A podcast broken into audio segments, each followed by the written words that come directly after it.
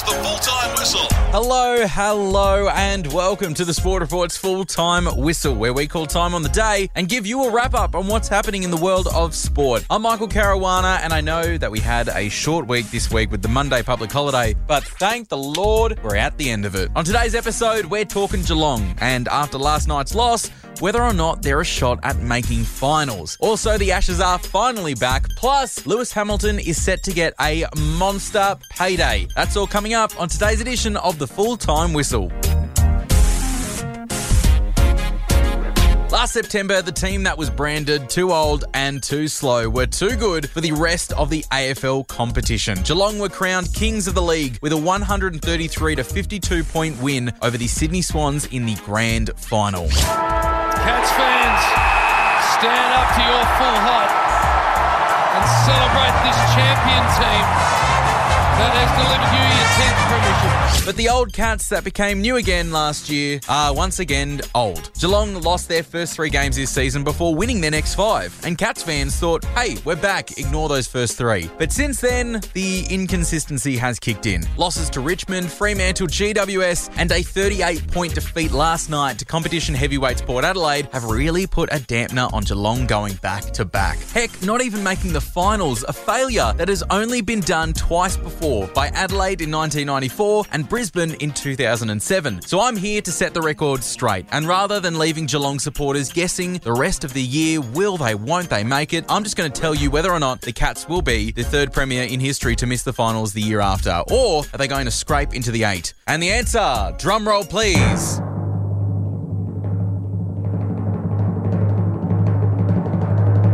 Yeah, they're, they're not going to make it. I'm predicting Geelong will only win five of their remaining 10 games. The Cats only play three of the bottom nine teams for the rest of the year and will also face the top two sides, Port and Collingwood, back to back. I reckon they'll get wins over the Swans, North Melbourne, Essendon, and Fremantle, and then maybe a victory over either St Kilda or Western Bulldogs. But it's that final game of the season against the Dogs that could really change it. Moral of the story if they win six of their last 10, they'll be playing football in September. If not, then they'll write themselves into the history books, but not for the right reason. We are Geelong, the greatest team of all.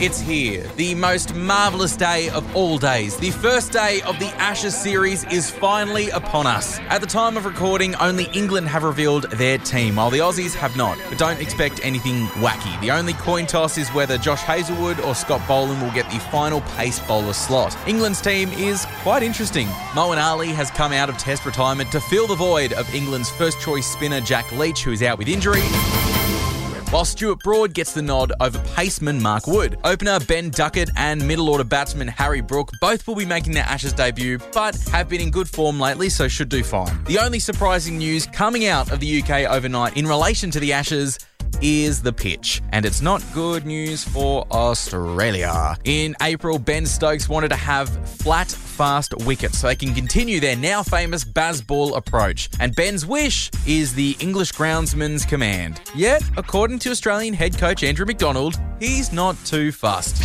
Uh, like any wicket, you see it progress towards day one. The ground staff uh, do a tremendous job at, at, all venues, and, and wickets do change within 24 hours. So yeah, I'm not not too sure what to read into it. I, I haven't seen too many you know fast wickets by our terminology uh, in England, comparing them to Australian surfaces. Um, but it may be a, a fast English type surface. Um, there's a little bit of grass on it, but as I said, we're still a couple of days out, and we don't tend to want to read too much into into the surface this far out. The first ball of the Ashes is set to be bowled at 8 p.m. Australian Eastern Standard Time tonight. So get your beer ready, get your couch ready. It's gonna be good.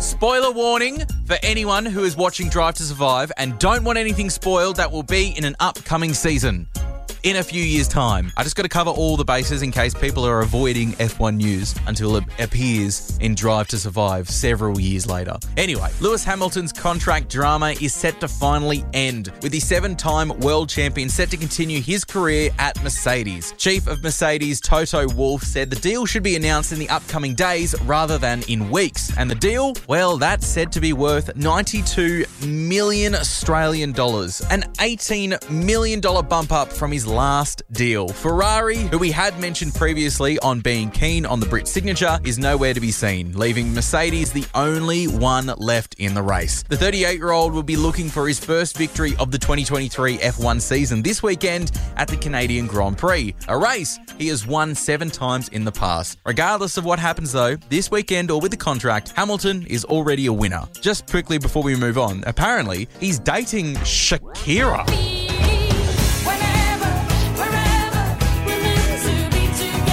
Yes, that's Shakira. And according to fellow F1 driver Carlos Sainz, he was the one who set them up.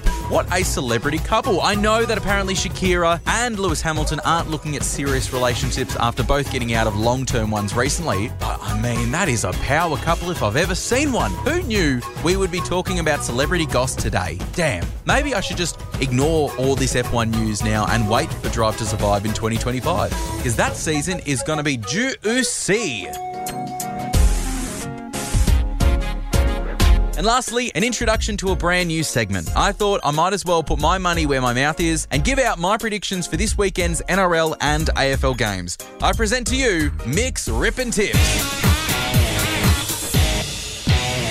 Let's start in the NRL, and it's a bye round, so not as many games as usual. It kicks off with the Panthers versus the Cowboys tonight, and while both sides have a few players out in Origin, I'm favouring the Cowboys. For the main reason that Penrith have an entirely new halves pairing that haven't played a game together. On Saturday, we've got the Knights versus Roosters and the Eels versus Eagles. I'm again going for both home sides, the Knights and the Eels. Newcastle put up a good fight against the Brisbane Broncos last weekend, only just losing in the final minutes. While Sydney just seems all out of whack, and I don't rate them this season at all. Parramatta, on the other hand, yes, I know they're missing Moses, but Manly are without Turbo and DCE. And I heard a stat recently that said Manly have only won 33% of games without their star fullback, so I'm steering clear of them and I'm going for Parramatta. The final game on the stat is Tigers v Storm, and this is where I'm going a little bit rogue, okay? I think the Tigers claim a surprise victory. Why? Nah, I got no reason for that. The Tigers have lost their last seven games at Campbelltown, but I just, but I think if there is a time to break that streak, it's this weekend on bye round footy. I've just got the vibe. The last game of the round is Sharks v Bulldogs, and I've gone for my boys, the Sharks. They aren't missing anyone due to Origin, and I know that their form lately has been dismal. Yet the Bulldogs are without their two main men, Josh Addo-Carr and Matt Burton. Over to the AFL, and again, I'm going with all the home teams. Brisbane Lions over the Sydney Swans, the Giants over Fremantle, and Richmond over St Kilda. Those those three tips I feel are quite safe. Now, Sunday's games, uh, this is where my downfall could be. I've gone for Carlton over the Suns